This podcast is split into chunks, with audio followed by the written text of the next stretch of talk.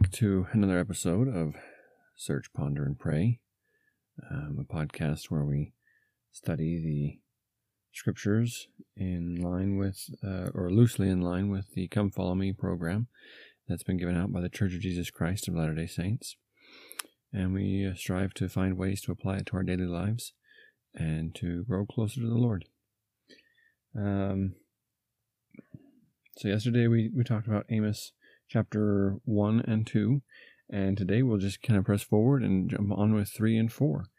Um, we'll just kind of keep pressing our way through until we reach, make our way through Obadiah at the end of the week. So let's go ahead and start there. Um, but as always, let's start with a prayer first to help get us, help uh, get, our, get ourselves prepared and, and have the Spirit, or invite the Spirit um, into our, into our study today.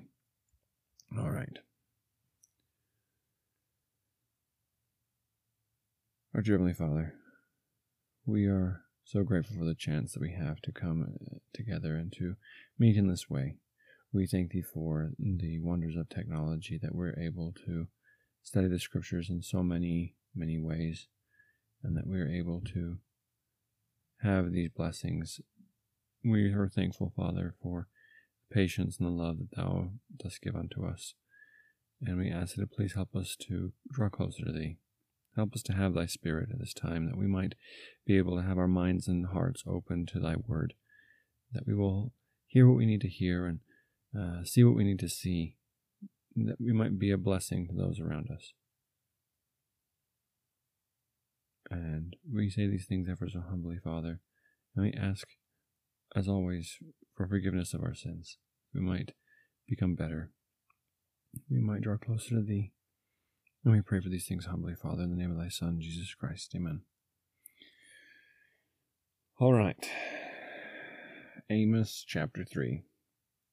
So, um, I'm sure that if any that for any of you who um, served a mission or uh, had the missionaries teach you or had seminary or anything like that, you there's a good chance you you probably have heard one of the one of the verses already from Amos chapter three. You may you may not remember that it's from chapter three, um, but I'm sure that once we reread it, it'll be like, oh yeah, that's that's like a that's like a pivotal scripture that we use, or at least we used to use all the time. So we're going to jump back into, into chapter three. So last time the Lord was kind of laying out his grievances, um, with Israel and was calling out that you know you you have fallen. You you were my chosen people but you have not been acting like a chosen people and so you're going to be treated like everybody else. And so um, we're going to jump back in in chapter 3 where Amos is once again speaking and we will we're going to kind of discuss um, a verse that we use very often in the church um, but it, I think it means a little bit more in context. And um, it's one of my fears a lot of times is that we we may pull scriptures um, for our use out of context. And while they yes they, they mean what we're what we're claiming they mean, um, they they might not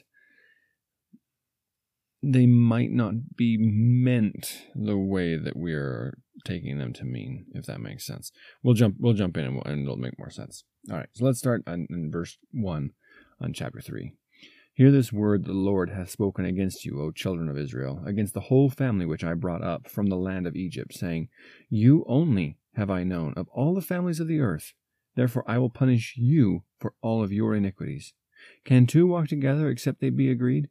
Will a lion roar in the forest when he hath no prey? Will a young lion cry out of his den if he hath taken if he hath taken nothing? Can a bird fall in a snare upon the earth where, the, where no gin is for him? Shall one take up a snare from the earth and have taken nothing at all? Shall, shall a trumpet be blown in the city, and people not be afraid? Shall there be evil in the city, and the Lord hath not done it? And here's the, and here's the verse. Surely the Lord God will do nothing but he revealeth his secrets unto his servants the prophets. The lion hath roared, who will not fear? The Lord God hath spoken, but who can prophesy? So the Lord here he's he's setting it up for us that um, when calamities and dark tidings are upon us, we will be given ample warning. The Lord is telling us, you know, yes, I will I will have told you how to prepare. I will have laid it out for you, the things that you should do. Um, so we're gonna we're gonna kind of dive into this because this is gonna be I think the meat of what we discussed today because this there is a a misconception that comes uh, from this, and there is a a a mis misinterpretation of the meaning and how one is to apply it. So let's jump over to the Old Testament Student Manual, um, where they talk about this. In section 8 8, for God will not do anything without forewarning his prophets. So, Amos spoke to the whole of Israel, all 12 families or tribes. Using the metaphor of a husband, the Lord reminded Israel that he had chosen no other. I think it's funny that um, we we look at Hosea very much as like as he him as as being the prophet who uses that marriage analogy, um, especially with an adulterous wife. Um, and and I think the reason is because he's told to marry um, an, a harlot Gomer, but I find it interesting that yes, Hosea did use that, and probably he was the one who used it the most strongly, but I think almost every other prophet since we read Hosea has used the same metaphor. It's apparent it's one that is very near and dear to the Lord. Anyways, carrying on. He spoke of himself as a faithful husband and, rem- and reminded Israel of her covenant relationship with him. In verse 3, he asked Israel to remember the need for unity in their relationship with him. It is necessary if they were to walk together for them to be in agreement. The images of are all chosen to express the same thing. God has foreknowledge of all calamities, but he never sends a calamity unless he first notifies his prophets. Prophecy comes in direct revelation. God has knowledge of all his children and their doings, and justly warns and threatens with his judgments. The fact that the prophets prophesy correctly is an indication that they are in communion with God, and that they do not and that they do indeed walk together. Amos 3:7 is a clear statement concerning the role of prophets. President L- N. Eldon Tanner said, There are many scriptures which assure us that God is as interested in us today as he as he has been in all his children from the beginning, and thus we believe in continuous revelation from God through his prophets to guide us in these latter days. The prophet Amos said, Surely the Lord God will do nothing, but he revealeth his secret unto his servants, the prophet, the prophets. All right. So there it is. It's kind of laid out for us. Um, that you know, the Lord is going to the Lord is going to reveal the calamities to the prophets, and and we, we can look to the prophets and look to the scriptures because there are prophets in the scriptures. Um, as to the what's what's coming, what what can what we can expect to be approaching. Um, now, the misinterpretation that I fear we pull from this too often is that, oh, well, the Lord has told us that um, if we follow the prophet, we'll be fine. That all we have to do is we just have to do exactly what the prophet tells us, and we will be in the right. Now, I have to kind of be careful here. And once again, this is my personal opinion. This is not the official opinion by any means. I suggest that if you have any questions about this, you take it up with the Lord, that you study it out in your own heart, and that you take the time to study it yourself. This is where my study has led me at this time. I believe that setting the prophet up to that standard, to the point where whatever the prophet says is scripture. And whatever the prophet doesn't say, we must not have to worry about. One example that I'm afraid too often we, we are uh, falling into is perhaps with the with the um, commandment to gather and prepare food storage. I believe it was Elder Bednar, and I should have looked this up beforehand. It's just coming to my mind now. I apologize. Um, Elder Bednar said that we don't necessarily talk about it anymore, but that doesn't mean it's not true still. We have talked about it and talked about it and talked about it, and we've said pretty much all we can say on the subject. And now it's up to you to listen or to not listen. But that doesn't mean that we shouldn't have food storage anymore. You can look through any of the any, of the church manuals, any of the church teachings and things, and you will find the principle still to be there and still to be true.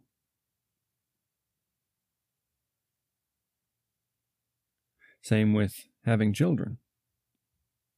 It's not explicitly preached that we should have children and that that needs to happen. And yet that commandment still echoes out from the Garden of Eden multiply and replenish the earth. And it stands steadfastly in the proclamation, the family, the proclamation to the world. That families are important.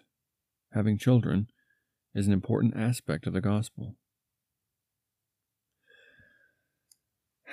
To kind of highlight this, if we jump over to the teaching, no, no greater no greater call, a resource guide for gospel teaching, um, and we're going to be in, um, I believe it's section 13, uh, your call to teach.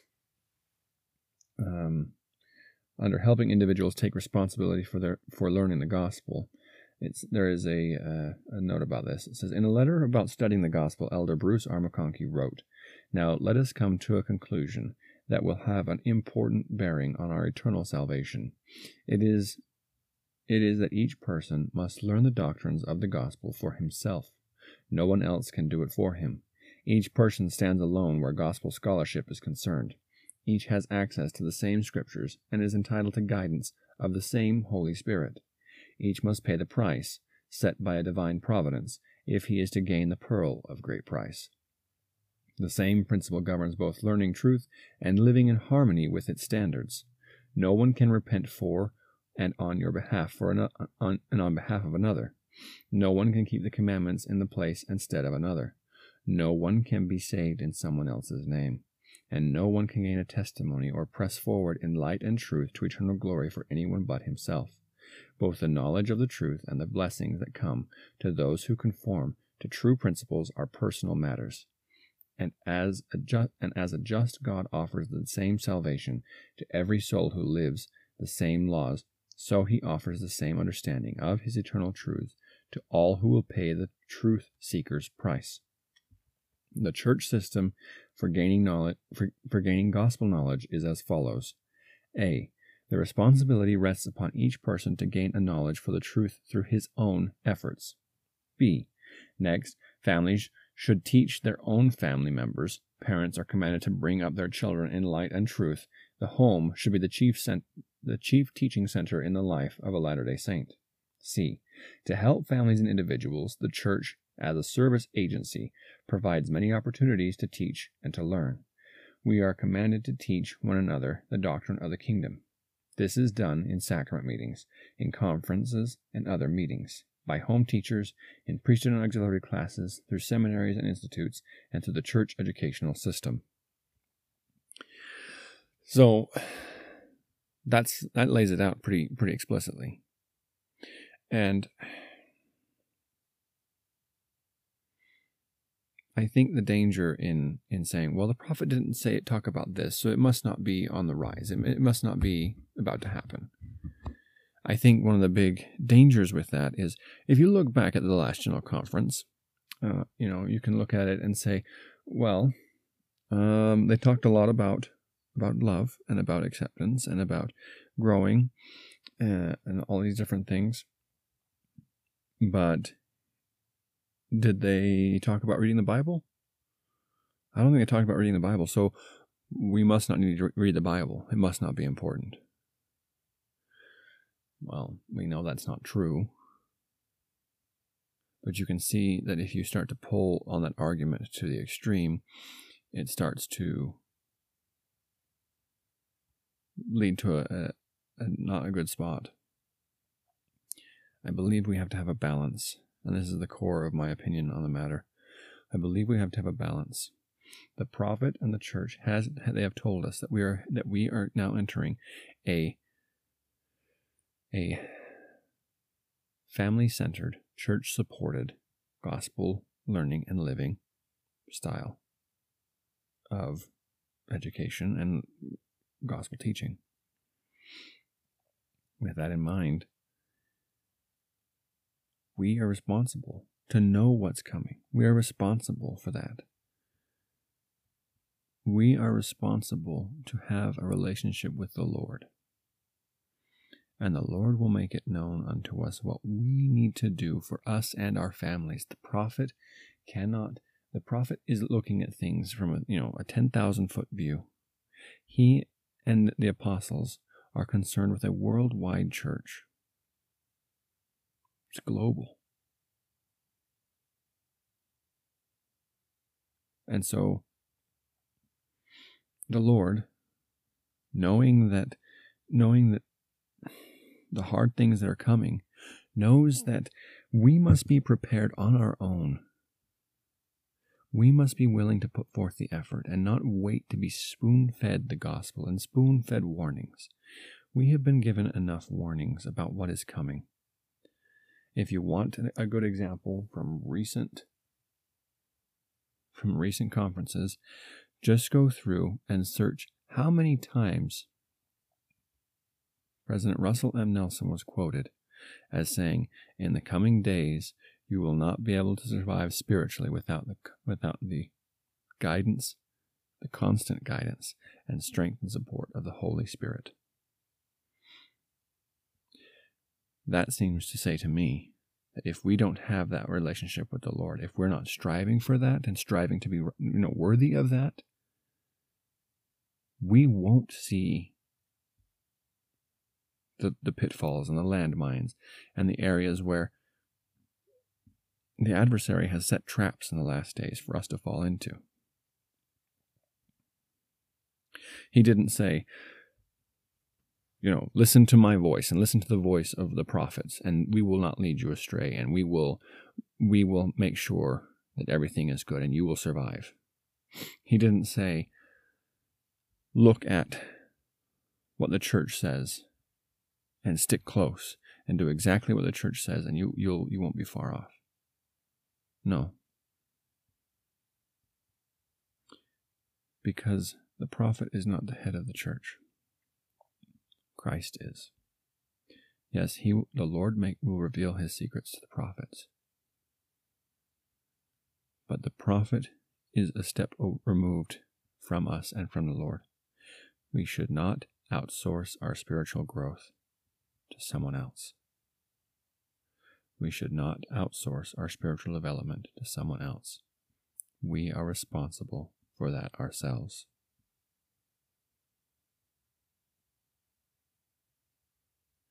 I don't want you, this to be misconstrued. I don't want you to misunderstand me and say, "Well, we just don't listen to the prophet. The prophet, you know, he's just he's just out there saying things. You just need to study the scriptures, and if whatever whatever your heart tells you, you go that way." No, the scriptures and the prophets are a strong structure of guidelines laid down for us to know the bounds wherein we must stay. They are a lattice work that allows us to find the path through. We use them as the iron rod, as the guardrail to lead us down the path. But the end goal is never the word. It's never just what the prophet said. We don't wait for the prophet to say something and we jump and do it and say, check, done. No, we follow these guidelines and we search them out in our own hearts. And we find the truth. And we find the true word, our Lord Jesus Christ. That is what is important. We jump back to Amos, where he says, Can two walk together except they be agreed? If we are not at a point where we can hear the voice of the Lord in our minds and our hearts that the Spirit is not yet with us, what greater way than to follow what the scriptures say and what the prophets have laid out for us to get us to that point? And then to use the scriptures as references, to use them to build us up, to study them, and to seek the word of the Lord. Because, as he says in verse 8, the lion hath roared, who will not fear? The Lord God hath spoken, who can but prophesy? The Lord is telling us, I have spoken. I have warned you. I have laid these things out. And if in the end, when everything starts to come, it falls apart and you say, Well, nobody told me, God will give you that disappointed, disapproving fatherly look and say, Really? I didn't tell you? What about here in this scripture? What about here in this talk, in this general conference talk? What about this time when the, when the prophet Joseph Smith said this? What about this time when, when this? What about this when this? Well, yeah, but but in the general conference right before it all happened, nobody said anything. I would encourage you, if you still hold to this, go back to the general conferences before World War One. Go back to the general conferences before 9-11. Go back to the general conferences before um, all these different things. And tell me if you see where the prophets called out and said, It's coming, there's a war coming, and explicitly tell you what's coming or if they continue on with the same with the same story, with the same teachings, with the same things of you need to repent, you need to come back to the Lord, you need to become a stronger disciple of Christ.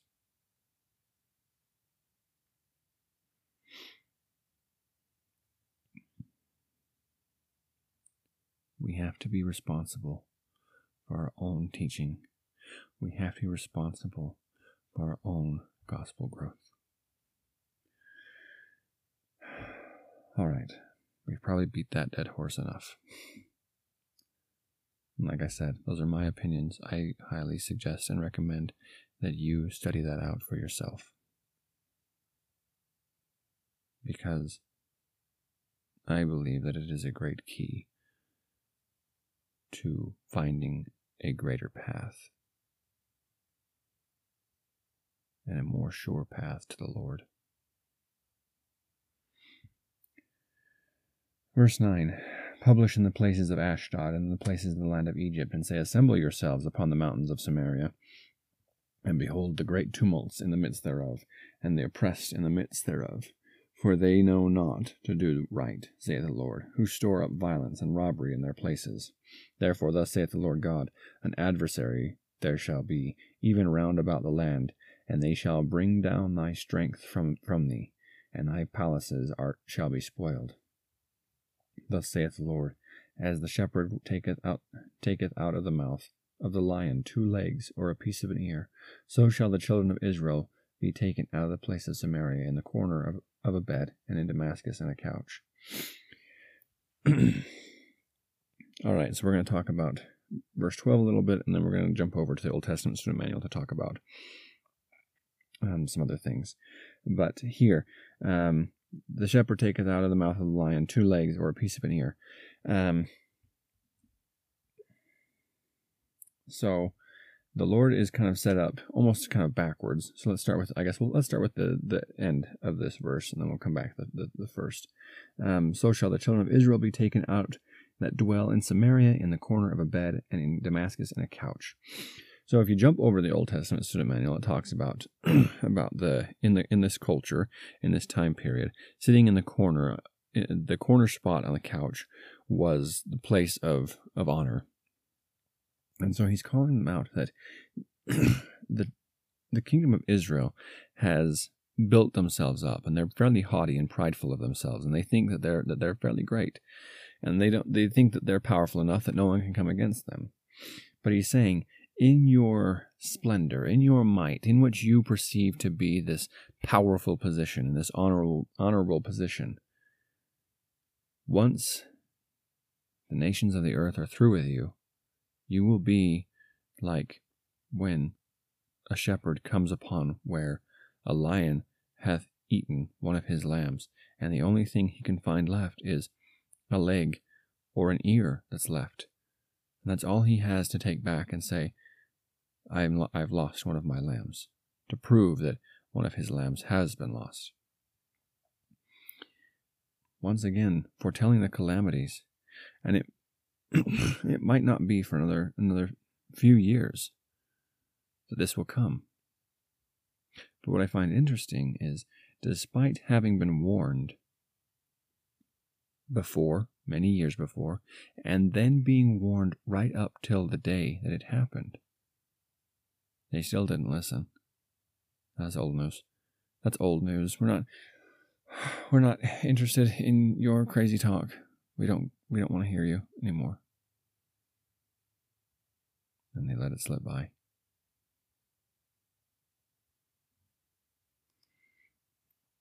Let's jump over the Old Testament student manual. Um, 8 9. What is the significance of the mention of Ashdod in Egypt? Ashdod, one of the Philistine uh, Philistine capitals, is mentioned by way of example as the chief city of the uncircumcised, who were regarded by Israel as godless as, as godless heathens, and Egypt is mentioned along with it as the nation whose unrighteousness and ungodliness had once been experienced by Israel to satiety or fullness. If therefore such heathen what as the as such heathens as these were called to behold the unrighteous and dissolute conduct to be seen in the places, it must have been great indeed. So the Lord is calling forth the people, you know, their enemies, and saying, Come watch, come watch what I'm about to do. So you can have it as a testimony to yourselves how what the Lord, what Jehovah will do to his people, so that you can understand the power of God. Hear ye and testify in the house of Jacob, saith the Lord God, the ho- God of hosts. Verse 13. Now, verse 14. That in the day that I shall visit visit the transgressions of Israel upon him, I will also visit the altars of Bethel, and the horns of the altars shall be cut off, and fall to the ground. And I will smite the winter house with the summer house, and the houses of ivory shall perish, and the great houses shall have an end, saith the Lord. Image with horns. Horns always represent power in, the, in the, especially in the Old Testament. Um, I would suggest looking um, the old the Old Testament student manual refers to uh, the commentary in Second Samuel, I believe. If you want more there, you should look at that. I, I highly recommend that. The horns are very important, and for all of us who um, have been to the temple and been through some of the washing and, and anointing ceremonies, I would suggest that you think about that, and maybe the next time you go through the ceremony, think about these the imagery of the horn and the, and the and how the, the horn represents power. And uh, just keep that in mind. I i, uh, I don't want to say any more because i would uh, i think the lord would prefer that you go and have the experience yourself. So we jump so he's telling them that power the power that you have from the lord is going to be cut off and it will fall to the ground and it will be uh, spoiled and there will be no power in chapter 4, hear this word, ye kine of Bashan, that are in the mountain of Samaria, which oppress the poor, which crush the needy, and say to their masters, Bring and let us drink. So, um, interesting commentary is given in uh, the Old Testament Student Manual in section 8 11. Um, the quality of life in any community is largely what, it, what its women make of it. If they are cruel and covetous, their children will be likely be the same. Here Amos compared the women of Samaria with the cows, or kine, which fed upon the rich pastures of the Sea of Galilee, caring for little but eating and drinking.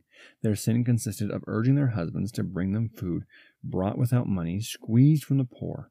Thus it is the same way that fish are caught with hooks and pulled from the pond. The, these women and their children would become ensnared by Israel's enemies and violently torn from their affluence and debauchery. This is something that um, we should take a close look at. The quality of life in any community is largely what its women make it. If there are any sisters that are listening, I would recommend that you reflect upon that greatly. The power of the home is one that should never, ever be underestimated. There's that trite saying, the hand that rocks the cradle rules the world, whatever. But I would suggest that you think about this. We have been told by members of the general authorities, by apostles, by prophets, that the family is under attack.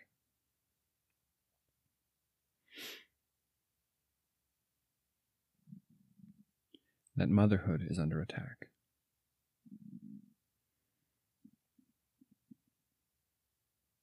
And I would suggest that we think about what is being done,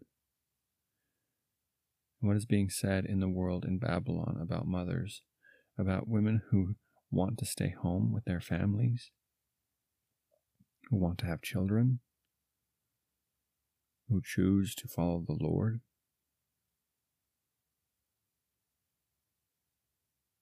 That is not what the world would have you do.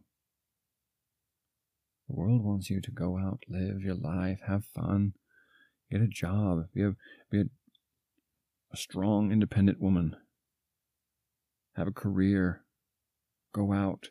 And if anyone tells you otherwise, they're bigoted sexists who don't understand. Your husband, your your boyfriend, your your family, they should want you to be who you want to be. I suggest if you are curious, you should look into. There's been a study done that shows that women are in general, more unhappy than they've ever been.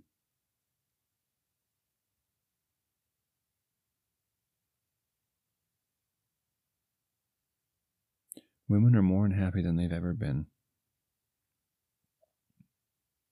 The number of children being born is at an all time low, and our world is falling apart. I suggest we ponder on that. back in chapter 4.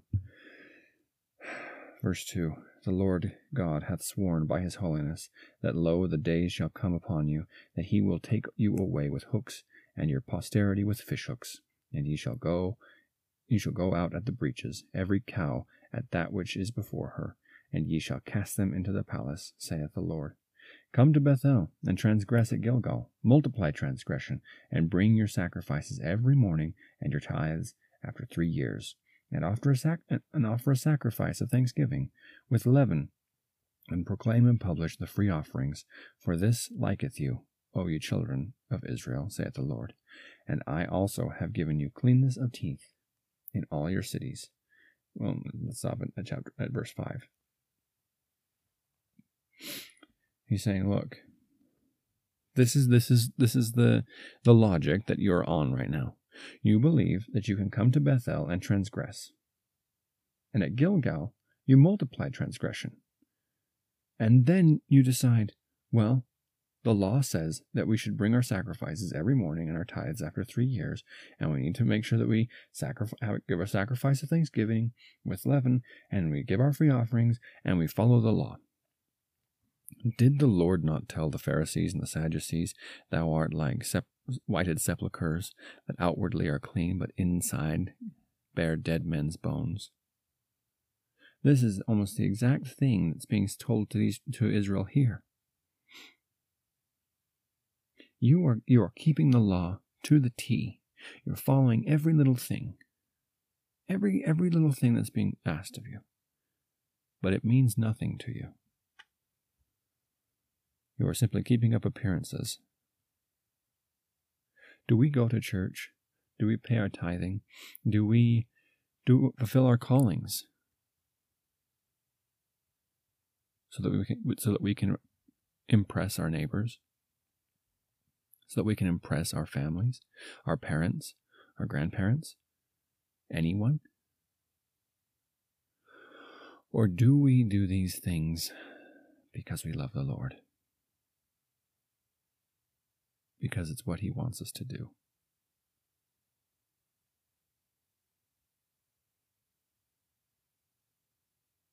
I think it's interesting. I kind of feel like I'm repeating myself over and over again.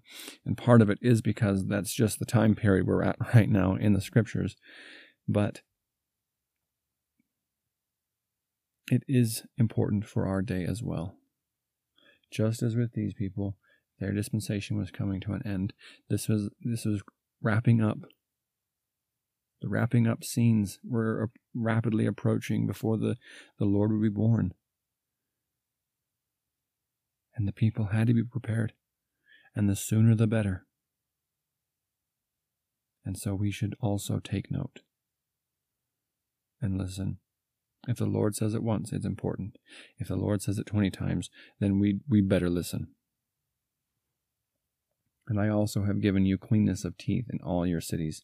This is verse 6. And want of bread in all your palaces. Yet ye have not returned unto me, saith the Lord. I've I've get there's a famine. I've taken away your food. There's nothing to eat. And and still you won't humble yourselves. And also I have withholden the rain from you, and yet and when there were yet three months to the harvest, and I caused it to rain upon one city, and caused it not to rain upon another city. One piece was rained on, and the piece whereupon it rained not withered. So two or three cities wandered unto one city to drink water, but they were not satisfied. Yet they have not returned unto me, saith the Lord. I have smitten you with a blasting and mildew, when your gardens and your vineyards and your fig trees and your olive trees increased. The palmer worm devoured them, and yet have ye not returned unto me, saith the Lord. I have set among you the pestilence after the manner of, the, of Egypt, your young men have I slain with a sword, and have taken away your horses. I have made the stink of your camps to come up into unto your nostrils. Yet ye have not returned unto me, saith the Lord. I have overthrown some of you, as God overthrew Sodom and Gomorrah, and ye were a firebrand, and ye were as a firebrand, plucked out of the burning. Yet ye have not returned unto me, saith the Lord. Therefore thus will I do unto thee, O Israel, and because I will do this unto thee, Prepare to meet thy God, O Israel. For lo, he that formeth the mountains, and created the wind, and declareth unto man what is his thought, that maketh the morning darkness, and treadeth upon the high places of the earth, the Lord God. The Lord, the God of hosts, is his name. How great and terrible is that? God is laying out everything that he has done unto the children of Israel to try and bring them into remembrance. Things that he has done unto other nations that humbled them to the dust, that brought unto them remembrance, and brought them back to God. Great famines and pestilences destroyed their crops. He even had it so that one city would receive no rain, whereas the other one did. And instead of humbling themselves and turning to God and praying for forgiveness and asking Him to send the rains to their city, they went over to the other city, got enough to survive, and carried on with their lives, thought nothing of it. Then it even came to where they, they were like the Egyptians in the days of Moses, when the, when the young men were slain and taken from them, their family, their children were killed. They simply dried their eyes, pressed forward, never looking towards God, refusing to humble themselves, stubborn as ever. And then it came to the point of Sodom and Gomorrah, where they were encased with fire. God says he plucked them out like a firebrand out of, like a branding iron out of the fire. After they've been scorched with, with with trials and hardship, and the fire and the heat of the day had been upon them. And still, nothing. And so the Lord tells them, Buckle up. You've left me with no choice. Therefore, in verse 12, Therefore, thus will I do unto thee, O Israel. And because I will do this unto thee, prepare to meet thy God, O Israel. That's a warning. I don't know if you've ever had this happen to you, where you've been over at a friend's house, or maybe you've been at school and you've done something wrong, and your mom or dad says, Stay right where you are, I'm coming to get you. And you know it's not going to be good. You know you're going to feel the wrath of your parents.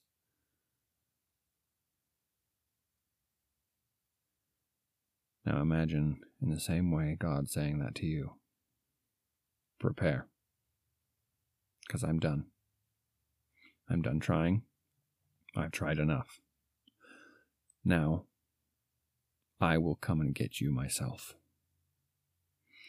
For lo, he that formeth the mountains, and created the wind, and declareth unto man what his thought, what is his thought, that maketh the morning darkness, and treadeth upon the high places of the earth.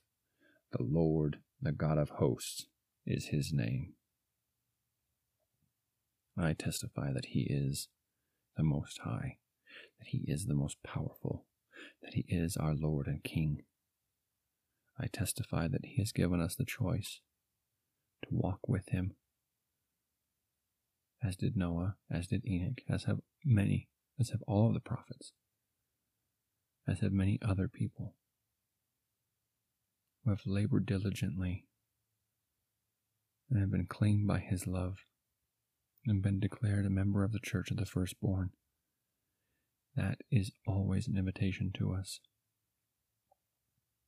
Or we can choose to be his enemy. For the natural man is an enemy to God and has been and will be forever and ever. We get to choose. The Lord is pleading with us to return to Him. I pray that we will use today to draw a bit closer to Him, to show our love and our gratitude to Him. For He truly did pay the ultimate price for us. I testify that these things are true and the scriptures are a powerful resource for us. And I know that as we press forward, we will be blessed, despite the coming calamities. And I say these things ever so humbly in the name of Jesus Christ. Amen.